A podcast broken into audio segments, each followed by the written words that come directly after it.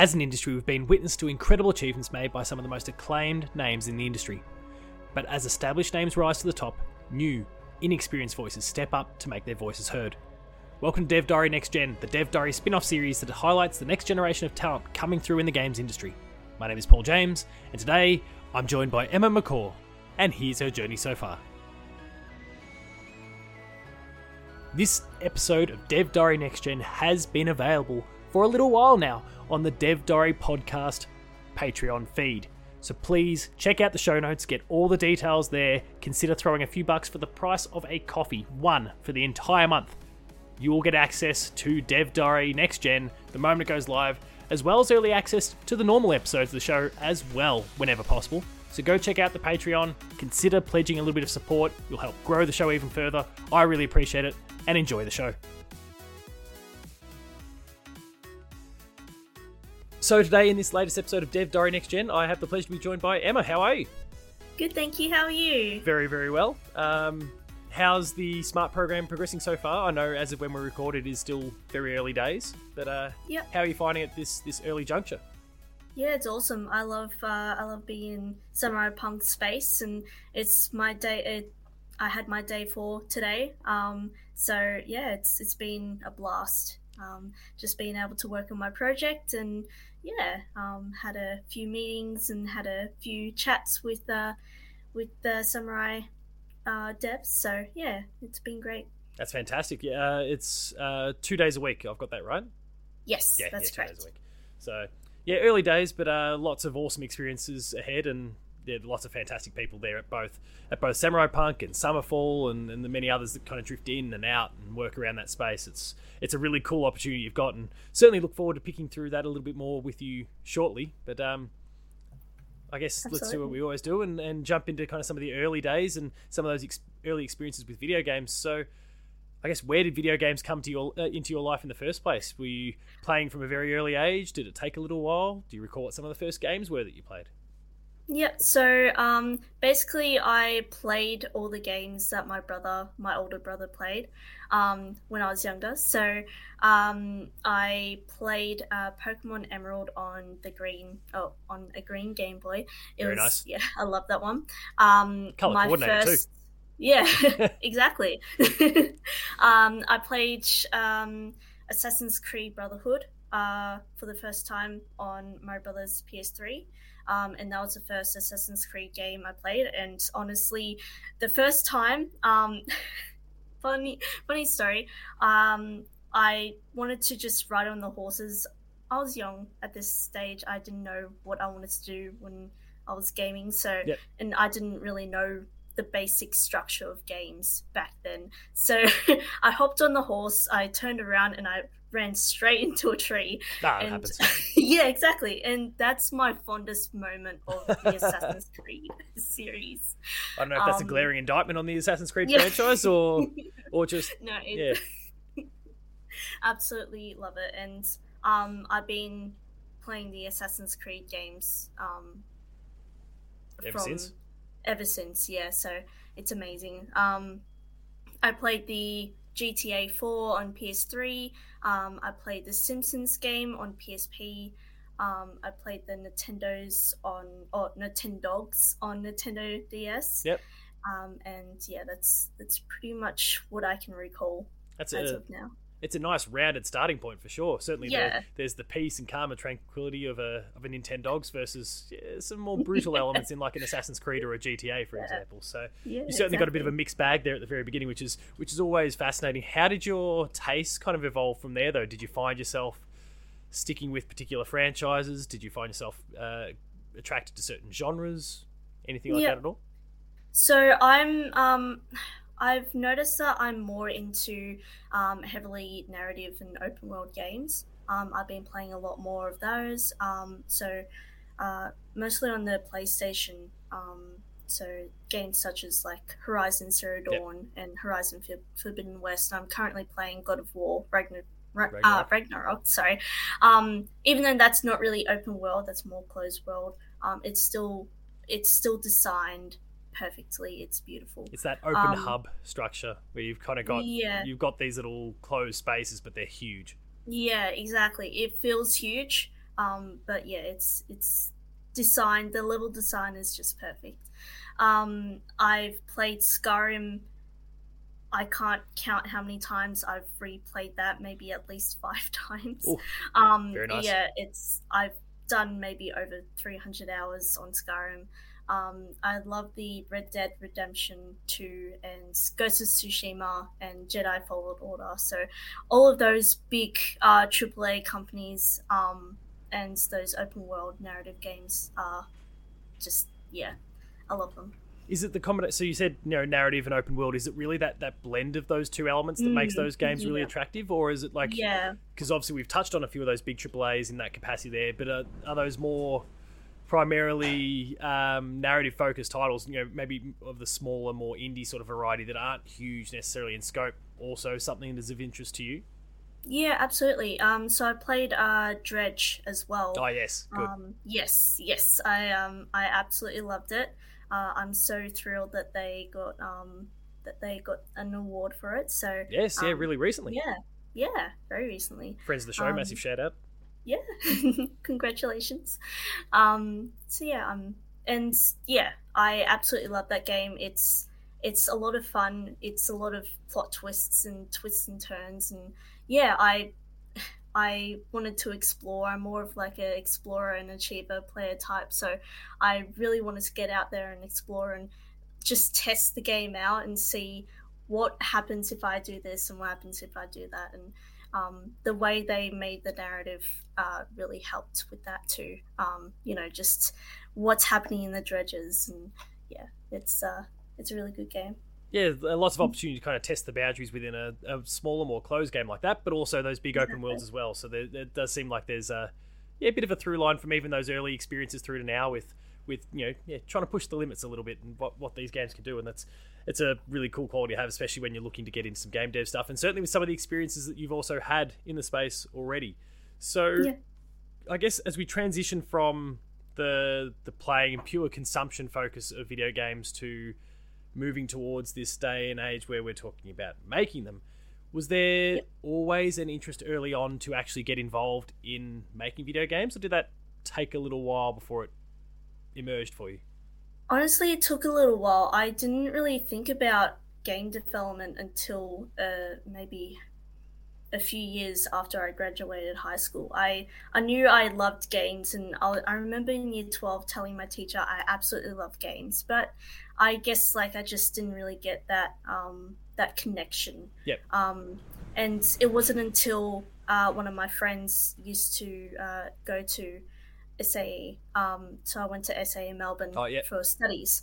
Um, I did a Bachelor of Games Development, Game Design in that. And uh, he did audio production. Um, and I'll shout him out later. Yeah, please. On. yeah, absolutely. Um, so he's uh, he has he owns a studio called Burn Studio, um, and yeah, he's just skyrocketing, and I love seeing that. So um, he only just started a few years ago. So um, yeah, um, basically, yeah, he basically motivated me to get into the uh, into SAE, and I was either thinking of either film or um, or games, and I was like, well, why not try out games? Just try out the diploma, uh, see how I go with that, and I absolutely loved it. So I went on to my bachelor's, and yeah, And here we are. here we are. Um, and so I guess as we start to move into experiences and those sorts of things that you've done so far, um, I, you know, we, we spoke about kind of pushing the boundaries a little bit of games and the like, and well, I guess you've got some experience in a little bit of QA as well. So that, I mean, part and parcel of that role is pushing the boundaries of what games can and can't do. And so, what sort of experiences in QA have you had so far? Any any games that can be discussed on the show? Um, you know, there's different sorts of NDAs and games that have and haven't released, so I- I'll obviously respect those. But have there been any that the, the listeners would be aware of that we can or we're allowed to talk about that you've had a hand in on the QA side? Um, it's very minimal. Um, it's more my uh, my projects at SAE that Yeah. I've done. Um, so I am working on a project uh, right now. There is no NDA or anything, so Okay. it's just a test project. yeah, exactly. um, so I'm working on a VR multiplayer game with two other graduates um, as a producer and QA tester. Um, we're just in the pre-production phase, so we're still getting into the prototyping. Um, so once the prototyping is happening, uh, is starting, I'm going to start um, start working on the QA, and honestly, I'm excited for that. Um, and yeah, because like VR, uh, QA in VR, VR is just it's so much different to uh, compared to mobile or to the other platforms like PC. Um, it's yeah, it's quite different. Um, and yeah, I don't know how to add to that. No, no, that's fair. And we'll, we'll dive certainly into the, those VR elements and other bits and pieces shortly. Yeah. Um, I guess I, I kind of forgot to ask along the way there, but would you? I mean, obviously we've we've discussed several different games, and there's certainly a through line through a lot of those. But would you say that there was any combination of those that necessarily put you on that path? That you know, at least put games on the radar because, as you said, you got to you got to the course and you had that option to go either way. Would you say that there was any any experiences along the way that perhaps were responsible for nudging you towards games as that first one? I'll you know I'll try that because it's very easy for you to have gone. Oh, I'll go try film first. Was mm. there hmm. was there a game or collection of experiences that prompted you to go the the direction of games? Honestly, I can't remember back then. It was in 2020, and I oh, can't well, remember whole year's a blur. That... back then. Yeah, exactly. 2020 was five years long. yeah, yeah. So I can't remember my exact thoughts, but I just my I guess I just saw my true calling for games. I awesome. um I just did the tour at SAE and and I was like, yeah, I absolutely love it. So we'll go ahead with it. No, um, that's that's yeah. fantastic. And yeah. um, uh, yeah, I guess completing those studies in 2020 um, or working through those studies in 2020 what was what was that period like because obviously uh, game development at any sort of level whether we're talking big AAA indie or whether you're mm. studying there's a huge networking component to it and a lot of that was stripped away from you through that year at really kind of a key point at the beginning there where you're trying to establish yourself and and meet people and and the like so what was that year like for you? And I guess by extension 2021 as well, because you know it didn't just yeah it was a two year arc. Um, and some will argue it's still not done, but uh, yeah. yeah, what was what was that period like for you as you're trying to establish you're still trying to learn this course, but there's there's this backdrop that is a pretty nasty and disruptive one. Mm, yeah, it was it was quite difficult. Um, as I didn't do studies. Uh, I didn't do previous studies online. Yeah. Um, so it was quite an interesting take on it. Um, and I didn't get to actually make, meet my classmates until maybe a year after. So, um, yeah, I I think I think doing my diploma was fine. Um, I think doing a capstone during uh, like the final project yep. uh, during the COVID, then it wouldn't have been great to be honest. Um, it's definitely more of a in studio in um, in person in university, yeah, kind of project. So yeah, um, I yeah, I think I did a good job. Um, it was it was tough to say the least, um, but I learned a lot about uh, you know more technology, more about technology and all that. So so yeah. Yeah, I mean, not not too many people will be able to say that they you know, completed a large chunk of their studies through circumstances like that. So um, it's certainly a unique thing, and also I'm sure like very a character building, but also great for skill sets and those sort of things in terms and um, project management, all those sort of things when you're having to collaborate and work together with other people in ways that you well, certainly in the industry didn't typically do beforehand. There are always a few exceptions of studios that embraced a remote model. I certainly think of uh, Moon Studios, the team responsible for Ori, um, as a as a really great example of a team that was doing it before it was cool, before before the pandemic kind of brought it upon us all. But um, yeah, it's I guess enduring that while you're starting is a, is a different a different thing. Mm. So so but I guess congratulations for kind of getting through it for starters. Thank you. in that, in but it's also yeah, it's sorry, no, sorry no, for cutting off.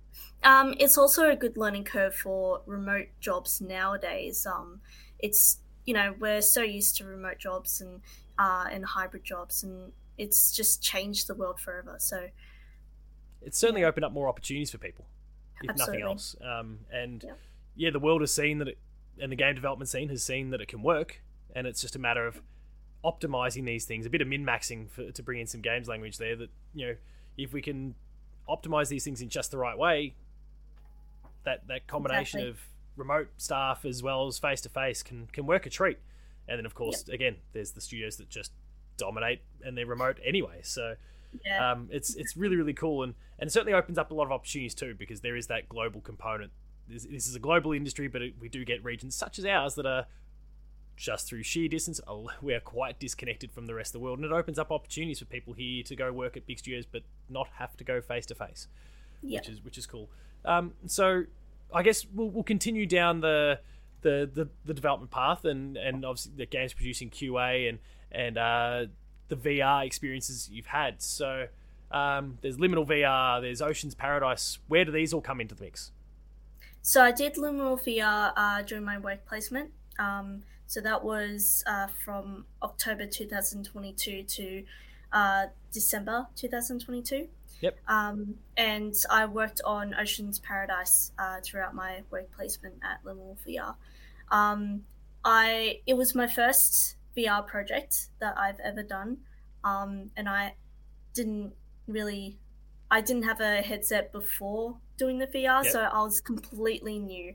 Um, but it was a great challenge for me, and um, it worked out really well because the um, the game got or the experience got published in 2023, uh, early this year, um, and it was ranked uh, five out of 37 in the Calm experience, which is pretty good. Um, Yeah, and most of the users have reported feeling calm, uh, which that's exactly what we wanted.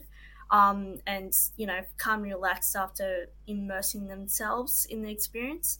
And um, yeah, and Ocean's Paradise is the best performing student experience in the Calm Arena, which I'm absolutely grateful for. So quite an yeah. honor.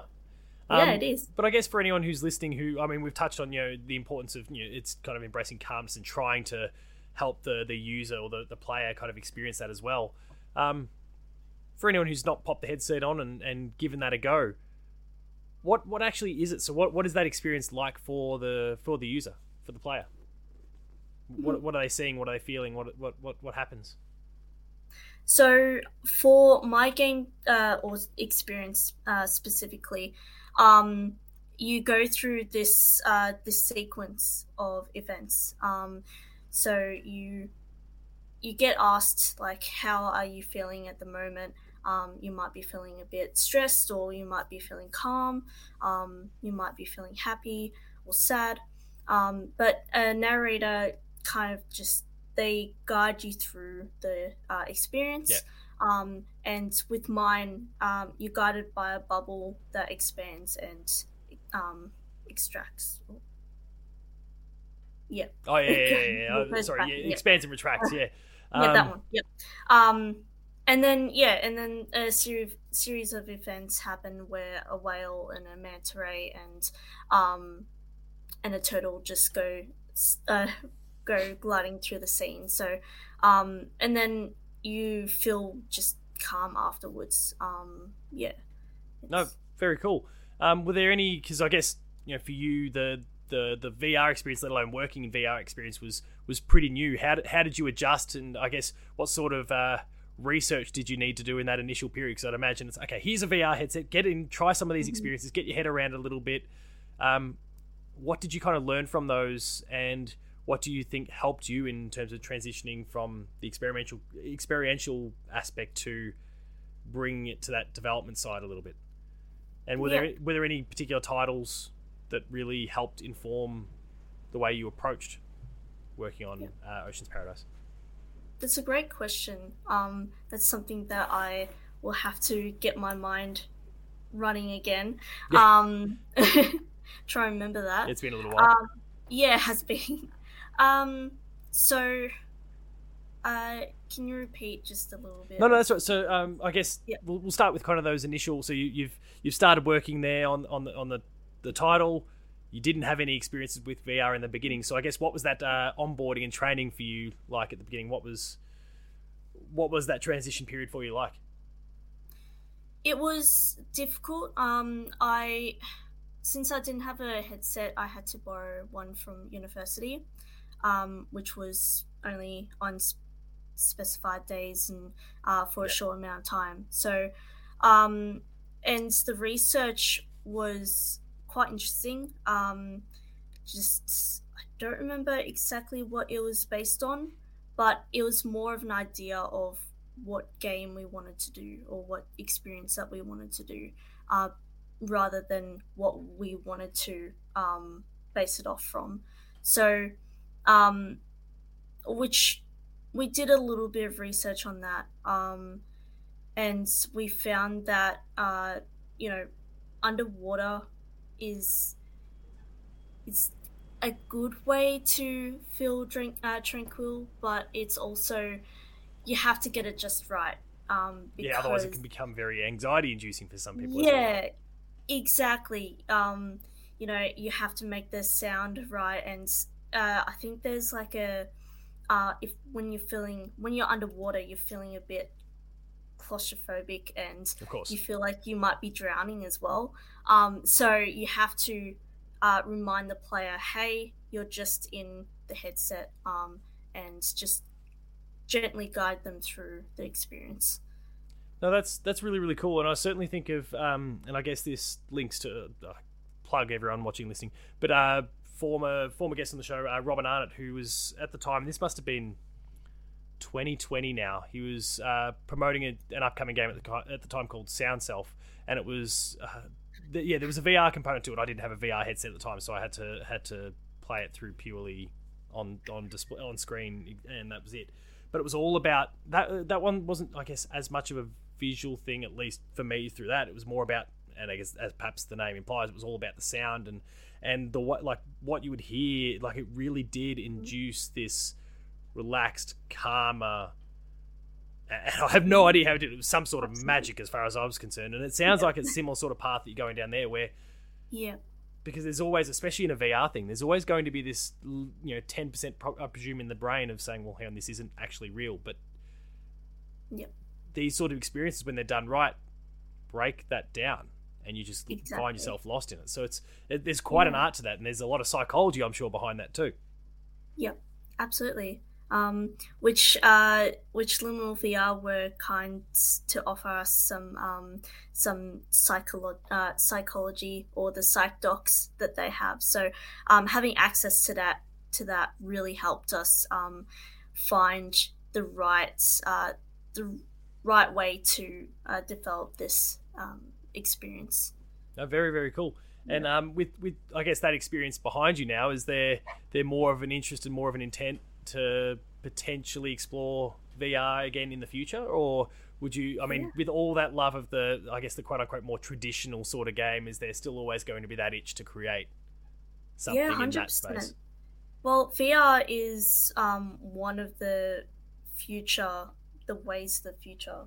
Basically, um, it's it's the future of game development, um, and it's uh, it's definitely something that's new to the game industry, and the game industry is new as a media form. Yeah. So it's so it's just um, it's something good to jump on and learn how to, you know, it's just a great like how can I say this? Well, there's a de- there's a degree of you getting yeah. in on the ground floor with it. Yeah, exactly. Um, I'm kind of just thinking back at uh, the people who entered the industry in two, in the 2000s, early 2000s. You know, they didn't really have the best um, the best software, yep. uh, and they didn't really know exactly what to do.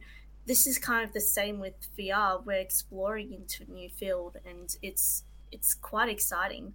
Um, and I'm excited to explore a bit more and uh, find innovative ways to create games and experiences for players.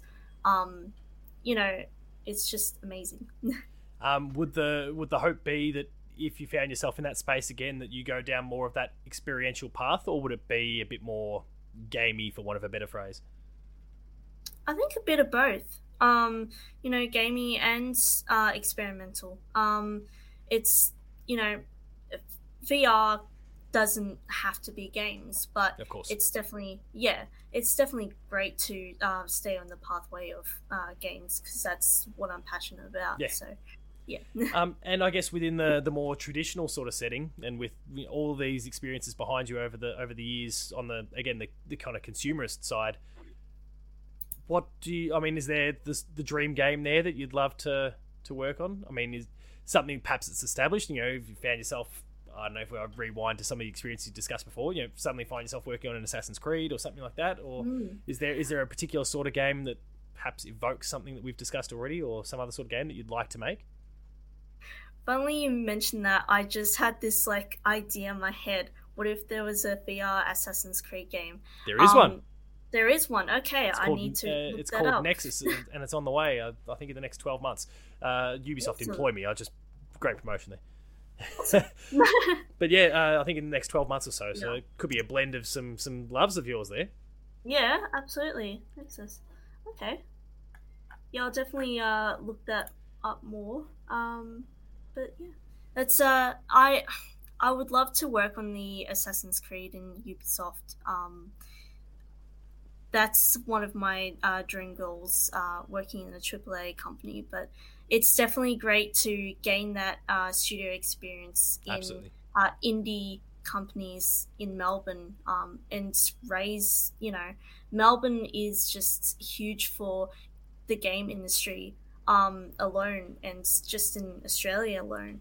And it's definitely a great place to start my career in as well. So, and for others to start their career in. So, yeah.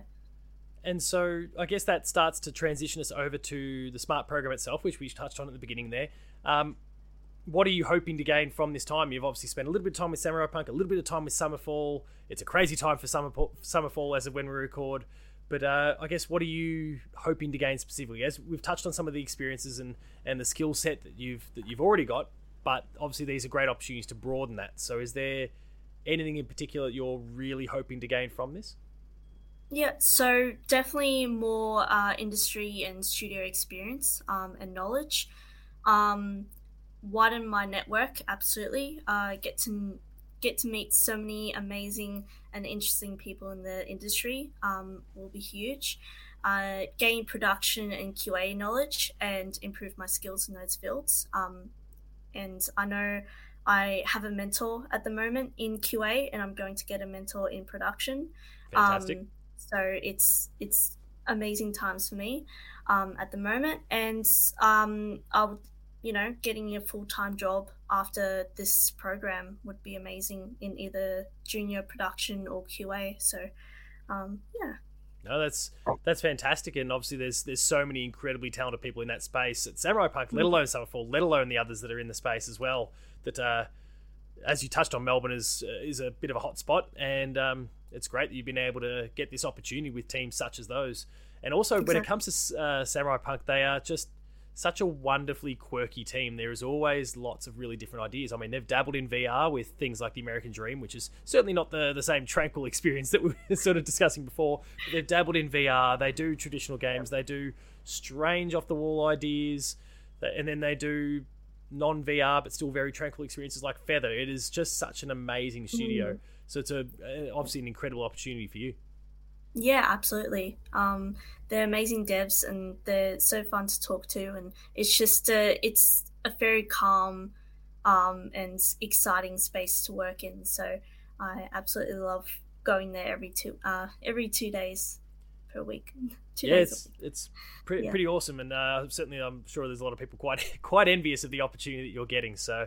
Um, I'm sure on behalf of everyone listening to the show, we're, we're all very excited for you and hope that uh, you can get everything you possibly can. And who knows, maybe even that full time employment that you were just talking about. So, Thank um, as we as we start to wind things down a little bit, um, is there anyone that you look at? Maybe you've had the opportunity to work alongside. You did reference uh, someone who's obviously been quite successful already. Is there anyone that really inspires you in this game development endeavor from from the day to, uh, from the day to day to someone you look at from afar that you you know really look up to?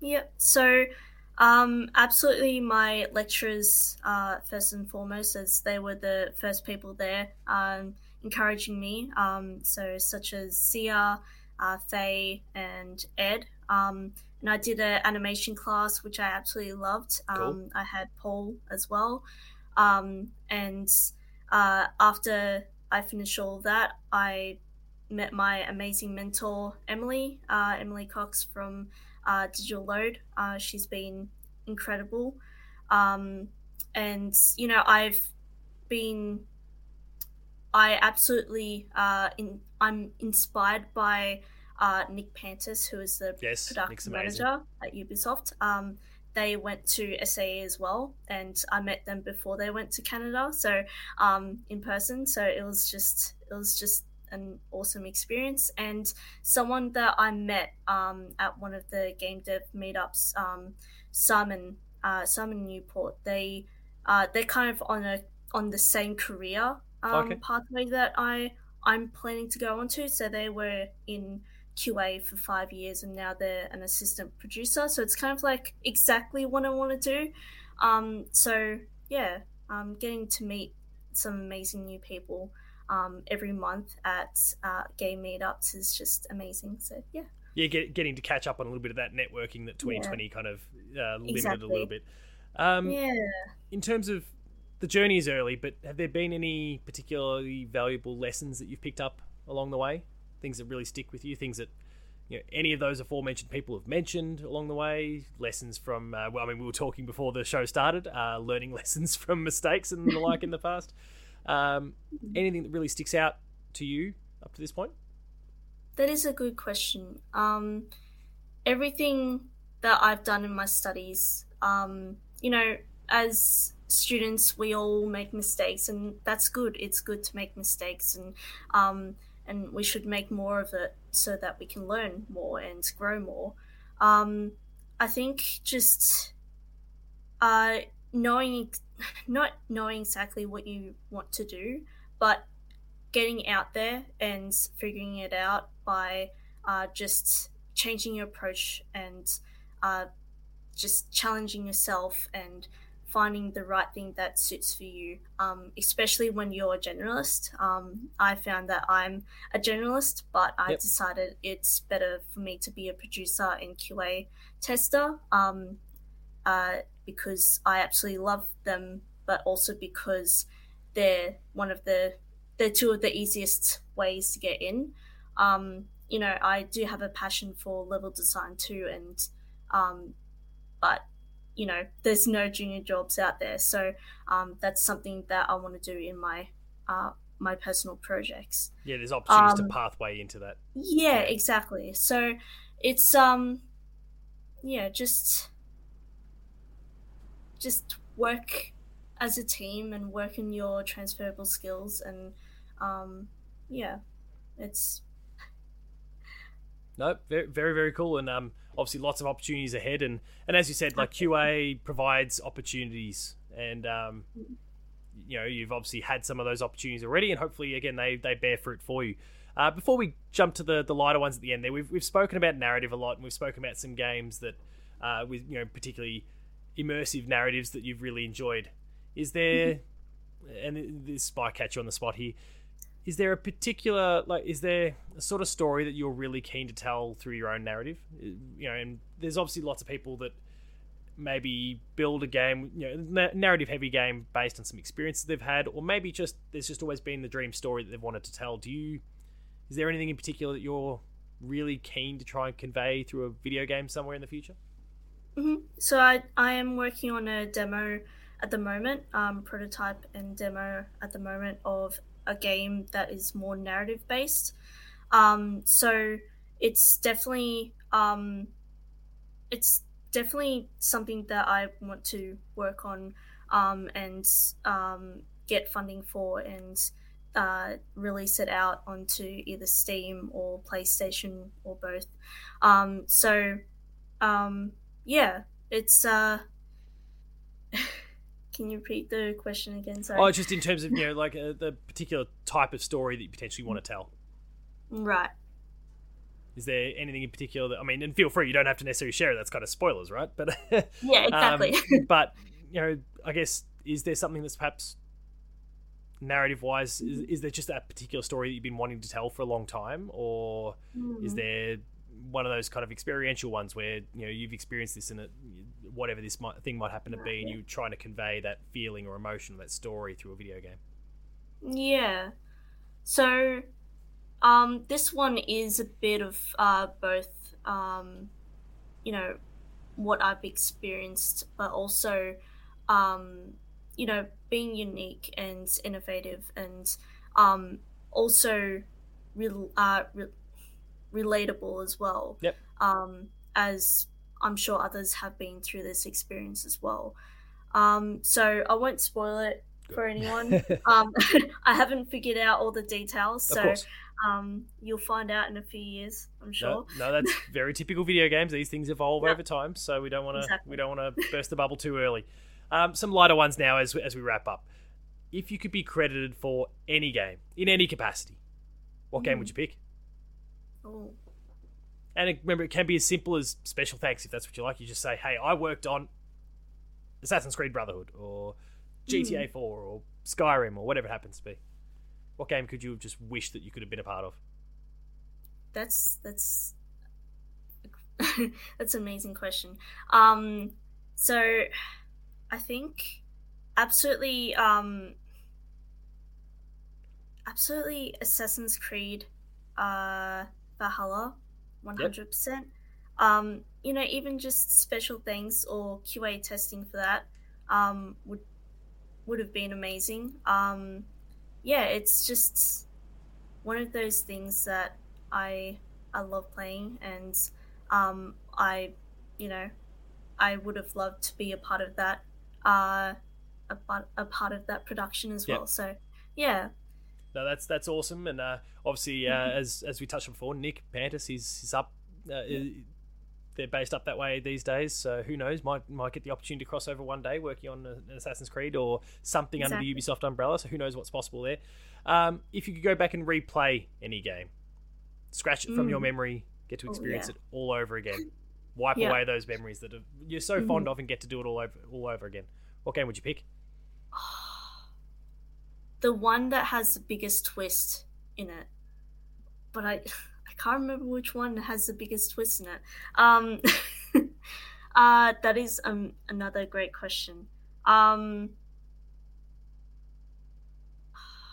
Hmm. Is it okay if I have a second? yeah, of course, not a problem whatsoever. Yeah. Uh, I mean, those sort of questions are yeah uh, not easy. No, definitely not. Um, I think Hmm. Honestly, I absolutely loved. I don't know. That's hard. Um, I could say Ghost of Tsushima, um, as that's such a beautiful game, and there are some amazing things that happen in the game. Absolutely. Um, and you know, I guess I don't know. That's just the only one that's on the top of my head at the moment. No, I, I completely understand. It is, it is fantastic title. Um, yeah. Certainly lots of really striking vistas mm. and the hmm. like that you come across, and some really um, fascinating moments narratively as well. Yeah, exactly. So, no, great, great, great pick. Thank you. Well, Emma, it's been fantastic having you on the show so far. Wish you nothing but the best with the the upcoming months still uh, in the smart program and getting to work alongside some incredibly talented developers through the local scene. Hope you can extract as much as you possibly can from the experience. If uh, for those listening right now and who might want to learn more of what you're up to, keep an eye on some of the titles you might be working with in the future. Of course, we've got some, you know, might be a couple of years down the pipeline that we can look forward to. Where should people go? Oh yes. Um, so um, I do have my Twitter that is uh, at Emma uh, underscore underscore McCaw. I do have my LinkedIn, which is Emma McCaw GD, which is game uh, game developer, um, and my portfolio, which is Emma McCaw GD at squarespace.com. So. Fantastic! I encourage everyone to go check all of those resources out. And as I said, thank you so much for coming on the show and sharing this journey so far. It's been really fascinating to hear what you've had to say. And, and uh, as, a, as I've already said now, uh, really hoping that you have an amazing experience through this uh, smart program and that you can extract as much as possible. And again, who knows? Maybe that full time employment as well. Exactly. Thank you so much, Paul. This has been an amazing opportunity to meet with you and uh, be on this uh, amazing podcast. Thank you. No, thank you very much. And uh, listeners, as always, thank you very much for listening. And I'll see you next time.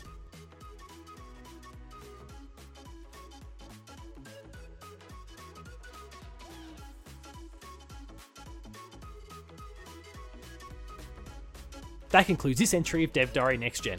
Be sure to subscribe to this feed, share it with your friends, and give us a five star review to help boost the show up the charts for greater exposure. If you have any people you'd like me to reach out to an interview, then please find me at Paul James Games on Twitter to help me get in touch with them. Until the next episode, however, that's been Emma's story. Thank you very much for listening, and I'll see you next time.